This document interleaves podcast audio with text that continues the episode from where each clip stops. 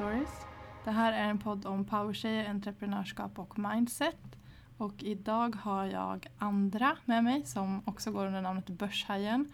Som är en supercool tjej som inspirerar fler, framförallt tjejer, att investera. Jag tänkte att du själv skulle få dra hela din story. Så hur kommer det sig att du jobbar med aktier och investeringar? Vart började det någonstans? Det hela började med att jag växte upp i eh, Stockholmsförorten Fittja. Mm. Och för de som inte vet vad Fittja är, det är en, en liten förort söder om Stockholm. Mm. Där det bor runt 11 000 invånare. Och ja, men grejen med Fittja är väl att det är väldigt det är väldigt utsatt område. Det är hög arbetslöshet, i vissa perioder har det varit hög kriminalitet. Ehm, och det går egentligen hand i hand. Mm. Och det påverkade väldigt mycket min uppväxt för att mina föräldrar hade det inte väl, de hade det inte bra ställt helt enkelt. Nej. Och eh, växte upp, jag växte upp under väldigt tuffa ekonomiska omständigheter. Och pengar var alltid en begränsad resurs. Och någonstans bestämde jag mig för att det här är inte det livet jag alltid kommer ha. Utan det här är det livet jag har nu. Men eh, det kommer jag se till att förändra. Mm. Coolt. Mm. Och då började du intressera dig för aktier när du var ungefär 15, var det då första gången? Jag, jag, jag var knappt 15, Ja. jag var 14 till och med. Mm. Hörde, eller det var, jag googlade hur blir jag rik? Och det var Okej. väl det var väl väldigt tufft för att pengar var pengar var ett stort problem hemma. Mm. Och väldigt många gånger när man inte har tillräckligt mycket pengar så kan det också skapa väldigt mycket konflikter. Mm. Och mina, mina föräldrar, de tjafsade väldigt mycket ett tag. Det var väldigt mycket konflikter hemma. Mm. Och de var irriterade på varandra, de var irriterade på mig och mina småbröder. Ehm, och det skapade en väldigt dålig dyna- dynamik. Och så det var ett tjafs och det var droppen för mig. Det var droppen som fick bägaren att rinna över. Och jag satte mig vid datorn och bara googlade, hur blir jag rik? För jag var så trött på det här, jag orkade inte längre hålla på så här. Jag hamnade på en Flashback-tråd eh, där någon hade skrivit så här, ja men eh, om du vill bli rik och tjäna pengar, eh, börja investera i aktier. Och jag tänkte så här, vad är aktier för någonting? Jag hade aldrig hört talas om det. Jag hade inte fått höra någonting om det i skolan. Jag hade ingen i min omgivning som höll på med det. Och jag hade ingen att rådfråga om hur jag skulle göra eller vad det ens var för någonting. Men eh, jag försökte läsa det som stod i den tråden och jag tyckte bara att det var så sjukt himla komplicerat. Fattade ingenting. Så till slut stängde jag ner det. Några veckor senare så hörde jag min eh, pappa och en familjevän prata om aktier. Och då hade den här vännen då hållit på och investerat och försökte få min pappa att köpa aktier. Och min pappa var så här, nej, det där, jag vet inte vad det här är. Och då hörde jag det där ordet igen, aktier. Mm. Och någonting, någon polett trillade ner och jag tänkte så här, det måste vara någonting som funkar. Det kan inte vara någon kalanka grej Så jag googlade igen samma, samma begrepp då, aktier, och eh, hamnade i samma tråd. Och då tänkte jag så här, men jag kanske ska ge det här en ärlig chans och verkligen försöka förstå vad det är. Jag behöver inte lära mig det, men jag vill förstå vad det är. Vad är en aktie och vad, vad är det man köper? Eh, vad är det jag får när jag lägger in en hundring? Och jag började läsa väldigt mycket böcker i ämnet eh, och jag började också läsa väldigt mycket på nätet om det. Mm. Så till slut förstod jag ju att en aktie var ett litet andel i ett bolag som jag köpte. På så sätt så blev jag ägare i det bolaget. Och jag började tycka att det var väldigt coolt att vara ägare i H&M, att Mm. vara ägare i Volvo, att vara ägare i andra stora företag och jag kände mig men, viktig kan man säga. Så jag började få ett jättestort intresse för det här. Och jag tänkte så här, om jag är delägare i H&M så måste jag bli hur rik som helst för H&M Mm. växer. Ja.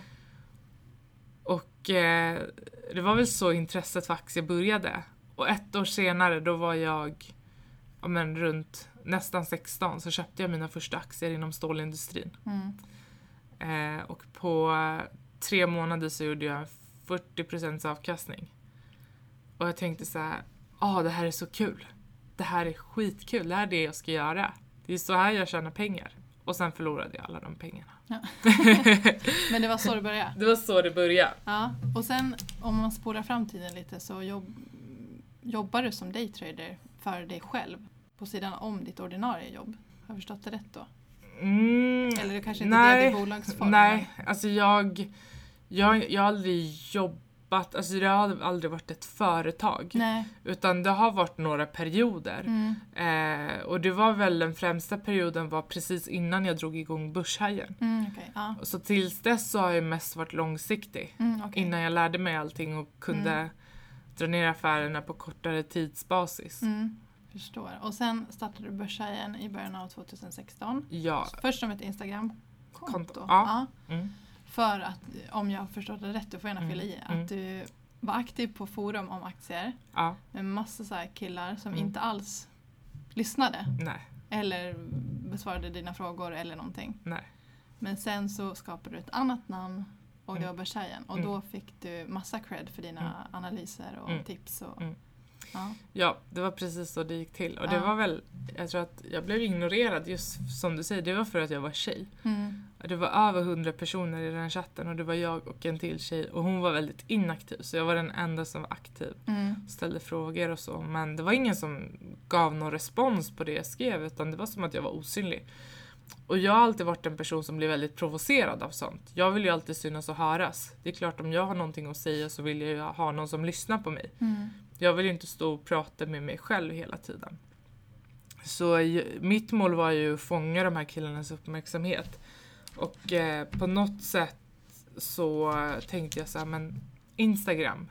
Och varför det blev just Instagram, det var för att de, jag visste att de hängde där. För varje dag efter börsstängning så höll de, höll de på att screenshotta massa bilder på tjejer och skickade till varandra i chatten. Mhm. Så jag visste ju att de höll till på Instagram. Mm. Eh, och varför det blev just Börshajen, det var för att jag ville låta väldigt macho och vass på det jag gjorde. Mm. Så jag ville ju låta tuff och duktig, så eh, Instagram och Börshajen var det första jag gjorde. Och jag började följa alla de här killarna. Och det tog kanske någon timme innan de började diskutera vem han den här Börshajen var. Han följer oss alla höll de på att skriva hela tiden. Försökte Mm. gissa vem han var. Det måste vara Emil, det måste vara Rickard, det måste vara Martin. Mm. Eh, och de började skriva till mig privat på um, Instagram, eh, Instagramkontot Ja. och frågade så här, kan du bara säga vem du är? Säg vad du heter. Och jag satt och skrattade och sa ingenting, svarade inte ens på det. Nej. Tyckte det var så kul för att de trodde ju verkligen att jag var en kille. Och eh, kort därefter när jag började posta egna inlägg så började de diskutera i den här chatten vad jag hade postat på eh, Instagramkontot. Mm. Så du såg allting de sa om dig men de Ja. förstod inte att det var du? Nej. Ja. Men hur tog du steget från att omvandla liksom det här till ett bolag? För du, du delade mest dina typ analyser och du skrev Mm. om olika aktier och så på Instagram. Mm. Men hur, hur, det är ju liksom ändå ett glapp där till att du nu Mm. erbjuder en, en utbildningsplattform. Mm. Hur kom det sig? Eh, jag har alltid varit den som så funderat på vad jag ska göra för att få den där million dollar idén. Mm. Jag har alltid velat ha någonting som blir nästa Klarna eller nästa Spotify eller nästa Snapchat. Så jag har alltid gått runt och tänkt på så här, men vad ska jag göra för att starta ett eget företag? Mm. Det har alltid varit det Ja. drivet. Det har inte varit att du bara ska bli rik som du googlade från början. Nej. Du har alltid känt att du vill göra något mer. Jag har alltid känt så här att jag måste skapa någonting eget för att bli rik. Mm. Jag har aldrig tänkt på att jag kanske kan bli rik genom investeringar eller ha det som heltidsjobb. Nej. Eh, men sen så, sen så gick jag runt och tänkte väldigt mycket på vad jag skulle göra i framtiden, vad jag skulle starta. Mm. Och egentligen, jag jobbade ju när jag drev Börshajen. Jag drev ju Börshajen vid sidan om mitt jobb. Mm. Och sen satt jag på jobbet och köpte och sålde aktier. Ja. och eh, någonstans när jag skapade det här kontot så insåg jag att det är ett väldigt stort intresse för det här. Och det, det var, jag fick 6000 följare på ungefär en och en halv månad. Oj. Och 6000 personer som hade ett intresse för det här började fråga men jag vill komma igång men jag vet inte hur jag ska göra. Mm. Hjälp! Typ Mm. så. Och då tänkte jag så här, det måste finnas någonting mer jag kan göra än att bara ha ett Instagramkonto. Och då bestämde jag mig för att jag ska testa att hålla en utbildning. Jag drog igång några vänner. Eh, de fick samla ihop sina vänner Mm. och efter bara fyra dagar så hade vi 54 personer som ville gå på min aktieutbildning. Mhm. Och eh, jag kände bara så här att det måste vara någonting. Så jag testade det Så det var ditt utvärderade det. sätt att testa? Ja. marknaden typ? Jag testade lite intresset men Ja. även testa så här, är jag kapabel till att hålla en utbildning? För jag visste ju bara det jag själv kunde. Mm. Men jag visste inte om jag hade förmågan att lära ut det till någon annan. Nej. Eh, så vi körde igång utbildningen, den var i åtta delar under åtta veckor. Och det gick jätte, jättebra. Och samtidigt så började jag förfrågningar från alla de här som var med på utbildningen. Deras vänner och bekanta började höra av sig till mig och fråga när nästa utbildning börjar för att de också ville anmäla sig. Och då tänkte jag så här, men det ligger något intresse i det här. Och samtidigt parallellt med det här så växte följarskaran på sociala medier. Mm. Och då, just då så jobbade jag som projektledare för eh, Unga Aktiesparares medlemstidning Stock Magazine. Mm. Satt på ett annat säljbolag och hade hand om deras annonsförsäljning.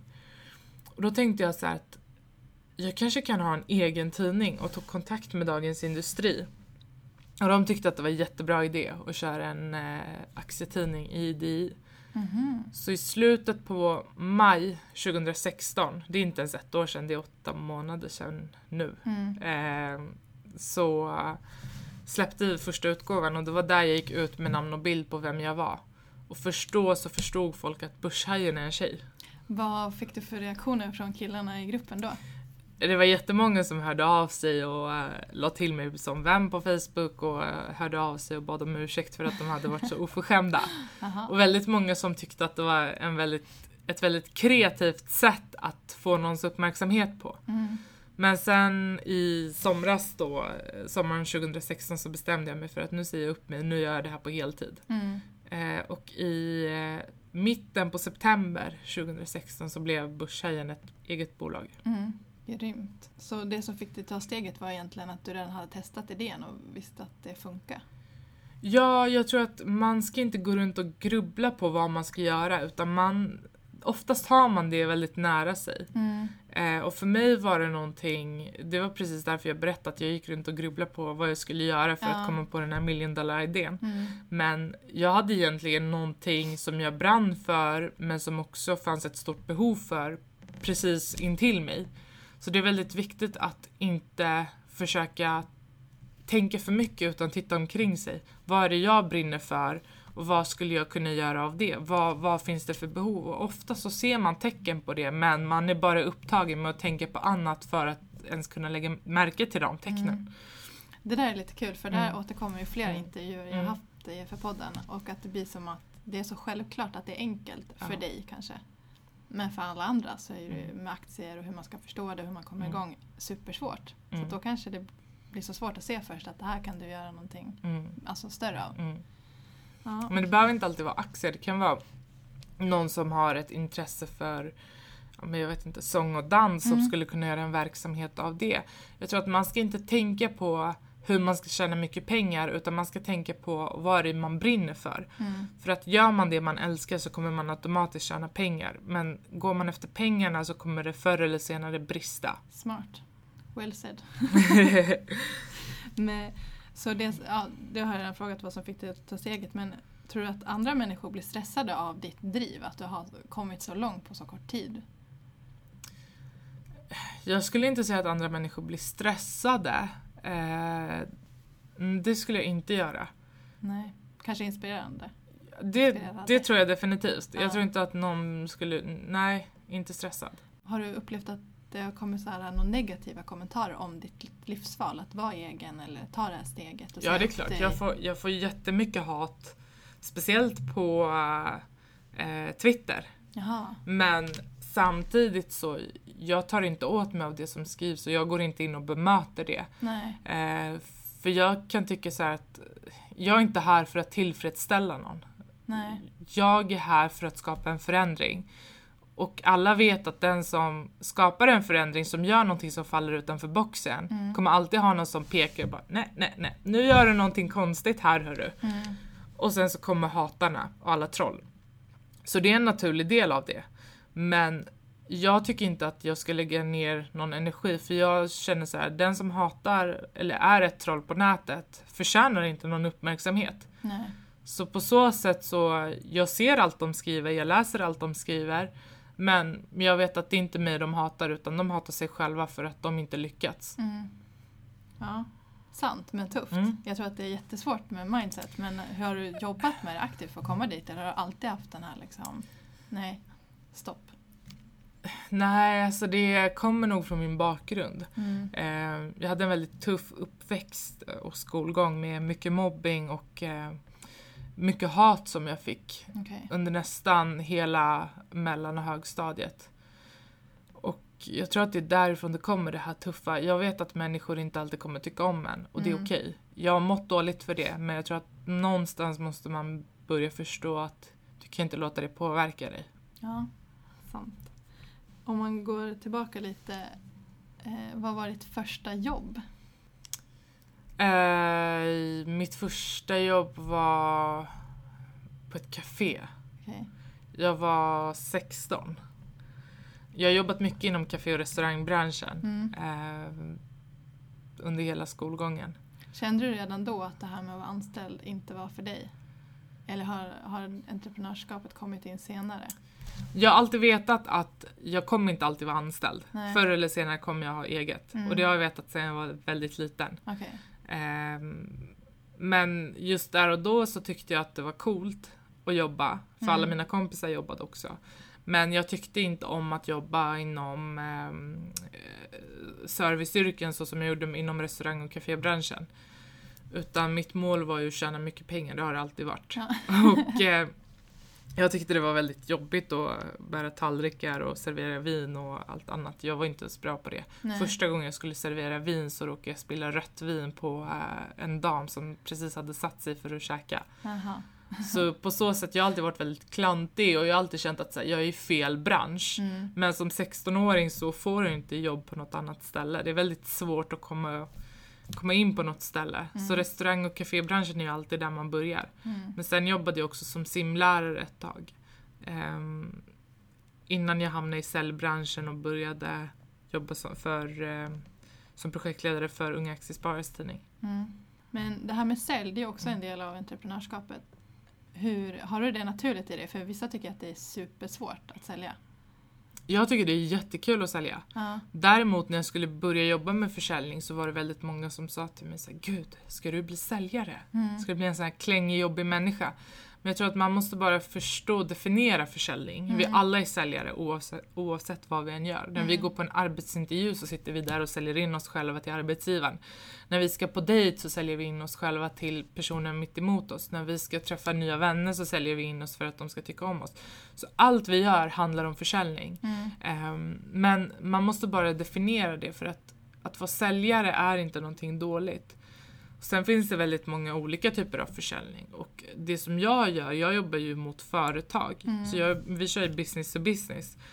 Och det, jag ser inte mig som en säljare, jag ser mig som en affärskvinna. Mm. Så jag tror att det är väldigt viktigt att förstå att försäljning handlar inte om att ringa och sälja strumpor till Berit 84. Nej. Utan det handlar om att göra affärer och oavsett vad man än gör så kommer man behöva lära sig försäljning. Mm. Så eh, jag skulle definitivt säga att det är det absolut bästa jobbet jag har haft. Det är att Mhm. vara telefonsäljare. För Mm. att man bygger upp ett galet starkt mentalt tillstånd. Liksom man hamnar i ett mentalt tillstånd som gör att man utvecklas väldigt mycket. Mm. Så man lär sig jätte- jättemycket och man lär sig också det här med att få massa nej hela tiden. Ja exakt, för jag tror att det är det Mm. många är rädda för. Att Mm. om någon säger nej, då lägger man av. Ja, Men man måste fortsätta. det är den bästa utvecklingen man kan få. Det är att jobba som säljare. Okej. Ja. Har du något så här, säljtips konkret? Jag har väldigt många. Ja, kör på. Jag tror att många vill höra dem. Ja, nej men jag skulle säga försäljning handlar om att tro på sig själv. Mm. Eh, det handlar inte ofta om att sälja in någonting utan vi människor, vi köper egentligen personen Mm. som säljer till oss. Om vi tycker om personen så kommer vi köpa personen. Mm. Tycker vi inte om den personen så kommer vi inte göra det. Försäljning handlar om att bygga relationer. I alla fall sättet vi jobbar på. Vi jobbar väldigt långsiktigt med våra kunder. Mm. Så jag skulle definitivt säga att det bästa tipset är att tro på dig själv. Eh, säg in, eller ge inte upp bara för att du får ett nej. Min delägare som investerar i Börshajen, han, är ju, han började ju som en kund hos mig. Mhm. Och det är en väldigt rolig historia för att jag ringde honom varje dag i över ett halvår och skulle ställa en annons till honom. Och han blockade nästan mitt nummer. Han var så trött på mig. Han var sluta ring mig, jag kommer inte köpa någon annons. Och jag fortsatte bara ringa honom för att i mitt huvud så så förstod inte jag riktigt att han, eller jag, jag visste ju att han sa nej, men jag förstod ju att ett nej behöver inte alltid vara ett nej, utan det kan också bli ett ja. Men samtidigt så måste man göra det med glimten i ögat. Mm. Men eh, jag ringde honom väldigt mycket och då var jag också ny med just inom säljet. Mm. Så till slut efter ett halvår så köpte han en annons av mig. Och sen blev han min största kund. Mhm. Och sen när jag sa upp mig där och berättade för honom att jag skulle starta eget, då ville han investera. Mhm. Och han investerade inte i företaget direkt, utan det var mig som person han investerade i. Mm. För att fastän det är en bra idé som, och som han tycker om så var det ändå mig som han trodde på, att jag skulle driva det. Mm. Och det handlar ju om att jag har byggt en relation till honom som är väldigt stark och han ser också hur, vad jag är kapabel till. Han, han är ju själv ett exempel på en person som sa nej men som jag fick ut någonting av sen till slut ändå. Mm. Så jag tror att man måste förstå och tro på sin produkt men även tro på sig själv. Det är Mm. ännu viktigare. Men när du ringde han, då var du ny som säljare? Ja. Men hur, det är ju ändå liksom, om man är rutinerad säljare Mm. då förstår jag att man kör på och Mm. kan fortsätta. Men Mm. tror du att det är din liksom, tuff, tuffa uppväxt som har fått dig att tro på dig själv som gjorde att du kunde fortsätta redan då fast du var ny som säljare? Ja, men också så här, jag har alltid varit en person som bestämmer jag mig för någonting så ger jag inte upp tills jag får det. Nej. Och eh, jag brukar säga att jag har alltid omöjliga kunder som jag kallar dem. Mm. Och min utmaning är att göra, eller de är inte ens kunder. Ut, eh, jag de, brukar, de är kunder men de vet inte om det än, Precis. eller? så, de brukar jag alltid ta mig an och mitt mål är att få in dem som kunder. Och jag har bara ett sånt, jag hamnar i ett sånt tillstånd där jag inte ger upp. Det enda jag ser det är att jag får ett ja. Mm. Det är den enda bilden jag har i huvudet. Och sen om det tar ett år eller två år, jag kör på. Mm. Jag har ju en kund som ehm, jag har haft kontakt med i snart tre år. Han har Mhm. aldrig köpt någonting av mig. Och han har till och med sparat mitt nummer på sin telefon så han vet ju att det är jag som ringer Mm. varje gång han svarar. Och vi pratar och han är jättetrevlig men han har fortfarande inte köpt av mig. Och han är min omöjliga kund just nu och jag kommer inte ge upp tills jag fått in honom. Men vad pratar du om för att bygga relation? För jag tänker när man ringer det första, alltså ganska kalla samtalet. Nu om du har tjatat på honom i tre år så Mm. kanske du har lärt dig någonting men Men alltså det handlar inte om att tjata utan det handlar om att bygga en relation. Ja. Jag vet ju precis vem han är. Han vet vem jag Vi har ju träffats flera gånger. mm. Men det har bara inte dykt upp rätt köpläge för honom. För att de håller på med väldigt mycket. Men jag tror också så här, som säljare måste man ha förståelse för att alla kommer inte kunna köpa av dig varje gång du ringer. nej. Utan kunden vill ju också köpa när det är rätt tillfälle för honom eller henne. Så det är väldigt viktigt att också förstå kunden, att inte bara försöka sälja för då kommer han eller hon tröttna. Mm. I det här fallet så har jag ändå lyckats bygga en relation till honom under tre års tid. Så han kommer ju köpa av mig förr eller senare, frågan är bara när. Men just nu så är det honom jag håller på och bearbetar. Okej, ja. Spännande. Vad, vad skulle du säga inspirerar dig i vardagen? Alltså vad får dig att fortsätta köra på hela tiden? Har du något speciellt sån där, ja men det här, det måste jag få för att det inspirerar mig? Nej, alltså jag jobbar väldigt mycket mot mig själv. Jag tävlar mycket mot mig själv Mm. och jag vill alltid bli bättre. Mm. Oavsett vad jag än gör. Och eh, för mig har det alltid varit väldigt viktigt att slå eh, mina tidigare projekt eller rekord eller vad det än är, siffror. Mm. Alltid göra bättre ifrån mig. Och det har varit det som har varit min drivkraft. Men också så här, visionen jag har i huvudet av hur stort jag vill att allt det jag gör ska bli. Jag läste en bok en gång eh, där de pratade om just det här med att ha en personlig koppling till det man gör. Att verkligen lägga ner hjärta och själ i det. Mm. Och mitt mål är att allt jag sätter mitt namn på ska vara av bra kvalitet och verkligen stå för någonting. Och det är också det som motiverar mig till att fortsätta kämpa för jag vill ju, om, jag, om jag ska göra någonting så ska jag göra det bra eller så ska jag inte göra det alls. Det har alltid varit allt eller inget. Mm.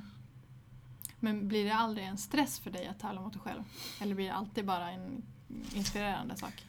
Ehm, hade jag gjort någonting jag inte brunnit för så hade det varit en stress. Ja. Definitivt, utan tvekan. Mm. Men eftersom jag tycker att det här är så kul så ser jag inte det riktigt som ett jobb. Nej. Så därför så blir det en positiv påverkan istället för negativ. Mm. Och det blir väldigt kul istället för att det hade kunnat vara jobbigt. Mm. Men det är också därför jag menar att man ska verkligen göra det man brinner för. Mm. Jag förstår. Vad har varit viktigast för dig för att komma dit du är idag? Det har varit att tro på mig själv. Ja. Jag har mött på så många motstånd. Men samtidigt är det inte konstigt. Det var eh, någon som sa till mig så här att du hade allt emot dig från början. Jag är Mm. ung, jag är 23. Jag har utländsk bakgrund. Jag är tjej, jag är från förorten. Mm. Så redan där så hade jag kunnat säga nej, jag kommer aldrig klara det. Men jag har alltid trott på mig själv och jag har vetat att den visionen jag har i huvudet är det jag ska ha framför mig någon dag. Mm. Och det har alltid varit den tron som fått mig att kämpa framåt och ta mig förbi alla hinder. För att jag har mött på jättemycket hinder. Mm. Och det har varit jättemånga utmaningar som jag har övervunnit. Men till exempel redan det där med chatten. Jag hade ju kunnat säga tack och hej då när jag inte fick något svar på en månad av de här killarna. Mm. Men istället valde jag att fokusera på lösning istället för att fokusera på problemet. Jag tror att väldigt många faller tillbaka när de fokuserar på problemet. Ja men nu är det så här, nu struntar jag i det. Men det är bättre att fokusera på så här, hur ska jag lösa det här. Alltså absolut, men Mm. fortfarande vilken så här inre kraft du har som fortfarande kan tro på dig själv när du, som du säger, har börjat med massa saker emot dig. Jag tror att det finns eh, eh, helt klart människor som har bättre förutsättningar från start och ändå har svårt att tro på sig själva. Så du måste ha Mm. någon extrem inre styrka. Ja men jag tror också så att jag brukar prata om det väldigt mycket på mina föreläsningar. Mm. Att man måste hitta sitt varför. Mm. Eh, det är väldigt svårt att hitta sin inre styrka om man inte vet varför man gör det. För mig har det alltid varit för min familj. Mm. Och det har varit för att skapa bättre förutsättningar för mig och min familj. Mm. Och det har alltid varit svaret på min varför, varför jag gör det. Jag tror att alla måste sätta sig ner och verkligen jobba med sig själva och förstå varför vill jag göra det här? Är det för mig själv? Är det för någon annan? Är det för att jag tycker att det här är kul? Men alltså bara ta reda på vad, vad är svaret på ens varför? Och först när man har gjort det så kan man börja jobba med sig själv och börja sätta en plan för hur man ska göra det. Sen brukar jag alltid säga så här att om man verkligen vill någonting och sätter det som mål så måste man också förstå att målet måste alltid vara densamma. Men man Mm. måste också förstå att vägen dit kommer alltid ändras. Man har alltid en förväntning på hur man ska ta sig dit. Mm. Men det blir sällan så som man förväntar sig. Det kan jag säga här och nu. Det blir alltid motstånd och hinder som man möter på. Mm. Och man måste förstå att målet är densamma men vägen dit kan förändras. Och det Mm. måste man ehm, det måste man inse för att kunna ta sig dit. För att så fort vägen ändras och man, det kanske inte går som man förväntar sig så ger många upp. Mm.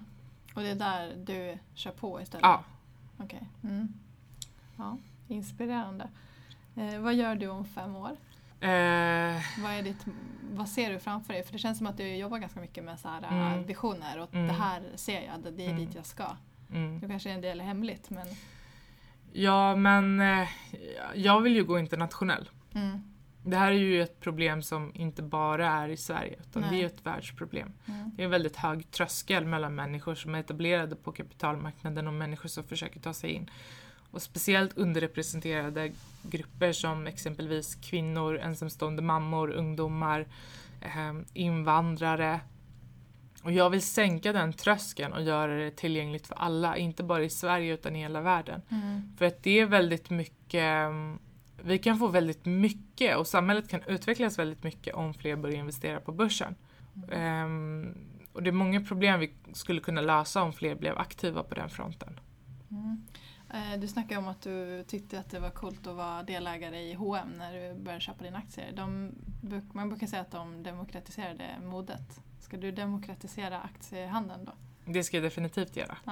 Har du någon mentor eller någon som du jobbar med aktivt som bollplank?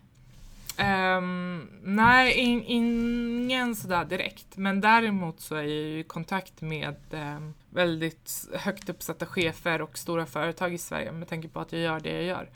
Och eh, väldigt många av mina kunder är mina bollplank. Så jag har inte en mentor utan jag har olika personer jag bollar olika saker med när det kommer till eh, ja, men helt olika områden. Har du någon sån här förebild inom just entreprenörskapet? Eller som person? Nej, så- alltså som person så gillar jag eh, Harvey Specter väldigt mycket. Och han har varit en inspiration för mig i flera år nu. Mm. Och eh, det är egentligen för att jag gillar hans sätt att göra affärer på. Mm. Men även hans sätt att vara. Han värdesätter ju sig själv väldigt högt. Och han tror på sig själv som ingen annan gör. Och det är den mentaliteten jag också vill ha. Mm. Har du upplevt någon så här äh, avundsjuka eller jantelag gentemot din äh, så här, attityd eller din förmåga att tro på dig själv? För att den är ju väldigt osvensk. Ja, Alltså, det är väldigt så här, många entreprenörer som har den där tron på sig Mm. själv men det är väldigt många som absolut inte har det. Och, alltså, just den här, det här glappet. mm. ja alltså, men det är ju det är jättemycket, det ja, ja, det är jättemycket jantelag. Mm. Eh, oj, varför pratar hon så mycket om pengar? Oj, varför tror hon att hon ska dominera världen? Mm. Men alltså så här, om inte jag tror på mig själv, hur ska jag förvänta mig att kunna klara av det? Men samtidigt så tror jag också så att vi i Sverige är alldeles för försiktiga. Mm. Det är ju också en sån här grej, folk pratar inte om pengar. Och sen kommer jag ut och ska säga så här, jag vill tjäna jättemycket pengar. Mm. Det blir ju automatiskt jättekonstigt i folks öron, men jag tycker det är kul. Ja. Och det vi måste kunna prata om pengar. Hur ska vi annars kunna utveckla ekonomin i samhället om ingen vill prata om, hur, alltså om pengar och hur ekonomin ser ut för dem? Mm. Vi måste göra det till vardagssnack. Man måste kunna prata om ekonomi och pengar när man sitter vid middagsbordet. Hur, du sa att du jobbade mycket med sociala medier, eller med Instagram, det var så du startade kontot på Ja. Tjejen. Hur fick du det att växa så snabbt? Var det bara att du skrev intressanta saker? Men hur hittade de till dig från början? Var det att du började följa dem där i chatten? Eller Nej, jag tror att, jag tror att det var väldigt... Eh, det är så många som frågar mig så här, hur ska vi göra, och främst företag, hur ska vi göra för att växa på sociala medier? Mm.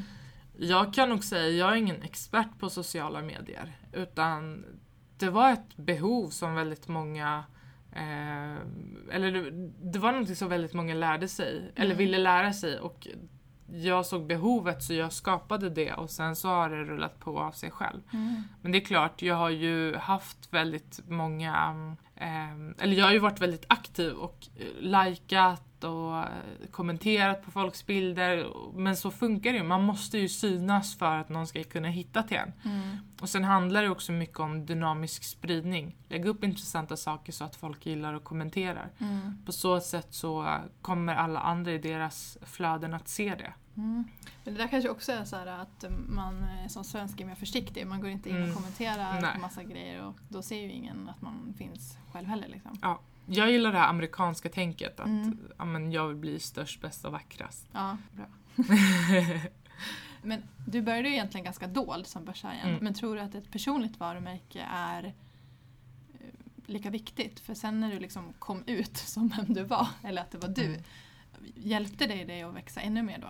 Ja, det gjorde det. Mm. Eh, dels för att jag hade väldigt många som kunde relatera till det jag gjorde. Mm. Eh, men även väldigt många kvinnor som insåg att ja, men om hon kan så kan jag. Mm. Väldigt många som jag pratar med har ju problem med att få in kvinnor på sina event eller i sina nätverk. Och jag har ju, senast jag kollade min, mina, följ, eller mina följare så hade jag 42% kvinnor och 58% män som följer mig. Så det är ju Mm. nästan hälften hälften. Ja. Och det är ju för att om jag är tjej och klarar det så kommer de ju också göra det. Så jag tror att man måste alltid knyta, eller i alla fall som entreprenör, man måste på något sätt få in någonting personligt i det man gör. För att människor ska kunna relatera till det.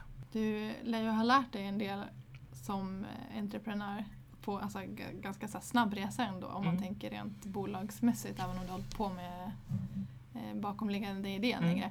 Men om du fick ha en sak eh, ogjort, vad skulle det vara då? Eller du tänker säkert inte så. Nej, jag tänker inte så för Nej, att jag, jag... såg det på dig. Ja. Nej. Nej men jag tänker väldigt mycket så att allt jag har gjort har jag gjort för att antingen har det funkat eller Ja. så har jag lärt mig någonting av det. Mm. Och som entreprenör att inte misslyckas eller att ångra någonting eller något dåligt beslut man tar. ehm, det är inget bra. Nej. Utan antingen så blir det ett bra utfall eller så lär man sig någonting av det. Så som entreprenör så gynnas du alltid av dina misstag oavsett vad du än gör. Ehm, men hittills har jag inte gjort någonting jag ångrar. Grymt. Hur ser en vanlig dag ut för dig? På En vanlig- kontoret? En vanlig dag, jag går upp klockan fem varje morgon. Eh, vi börjar 7.30 så jag brukar vara här runt 7. Mm. Eh, sen börjar det egentligen med uppstartsmöte vid 7.30 eh, och sen så börjar min dag helt enkelt. Det är Mm. mycket möten, eh, mycket intervjuer, mycket föreläsningar, debatter. ehm, och sen så håller jag på att skriva en bok nu. Mhm. Så det är väldigt mycket, men det är mycket möten med människor. Mm. Och det tycker jag är jätte, jättekul. Men berätta mer om boken. Vad är det? Det kan jag inte göra Ah, nu. det är hemligt. ja. Men det här med att du går upp klockan fem. mm. Är du supermorgonpigg eller jag, det- jag har blivit det. ja, är det ett medvetet val?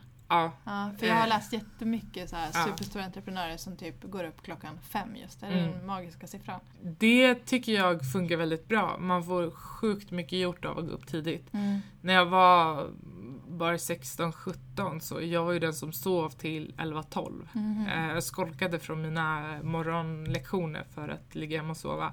Och jag tyckte att gå upp klockan nio var jätte, jättejobbigt. Mm. Men det är någonting man utvecklar. Och för mig har det alltid varit så här, min, min passion är viktigare än allt annat. Så jag brukar inte sova länge nu. Jag sover i snitt kanske fyra timmar per natt. Oj. Och jag lever på adrenalinkicken jag får när jag jobbar. Ja.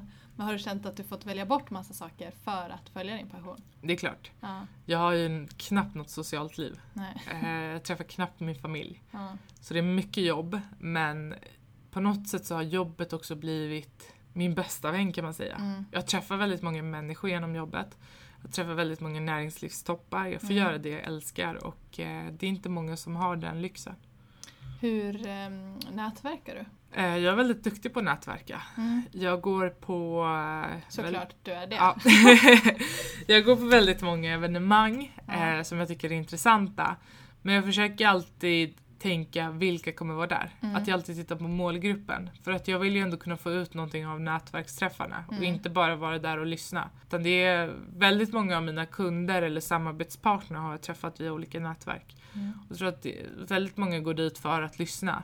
Men värdet ligger egentligen i målgruppen som kommer dit och inte i den som är där och pratar. Utan Mm. själva föreställningen är ju en bonus.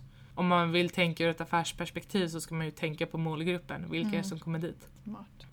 Vad är du mest stolt över i livet? Ehm, mest stolt över alla människor jag har fått möjlighet att komma i kontakt med och bygga en relation till. För att det är också de som har hjälpt mig väldigt mycket att bygga upp den här karriären jag har idag. Mm. Då ska jag ställa den sista frågan. Mm. Vilket är ditt favoritcitat? Mitt favoritcitat är, där måste jag säga Harvey Specter. Och eh, han brukar säga så här: I'm not interested in great. I want, I wanted to know who its daddy is. Och det är Mm. den mentaliteten jag har. Jag vill Ja. inte vara bra, jag vill vara bäst. Eh, tack så hemskt mycket för att du har varit med här. Du är ju typ en powerbrud som får mig att ramla baklänges när jag pratar med dig. Tack. Jag, jag tror att du kommer inspirera så sjukt många Vad som kul. lyssnar på den här. Tack. Jag hoppas att du gillade det här avsnittet med andra och blev inspirerad av den här supertjejen.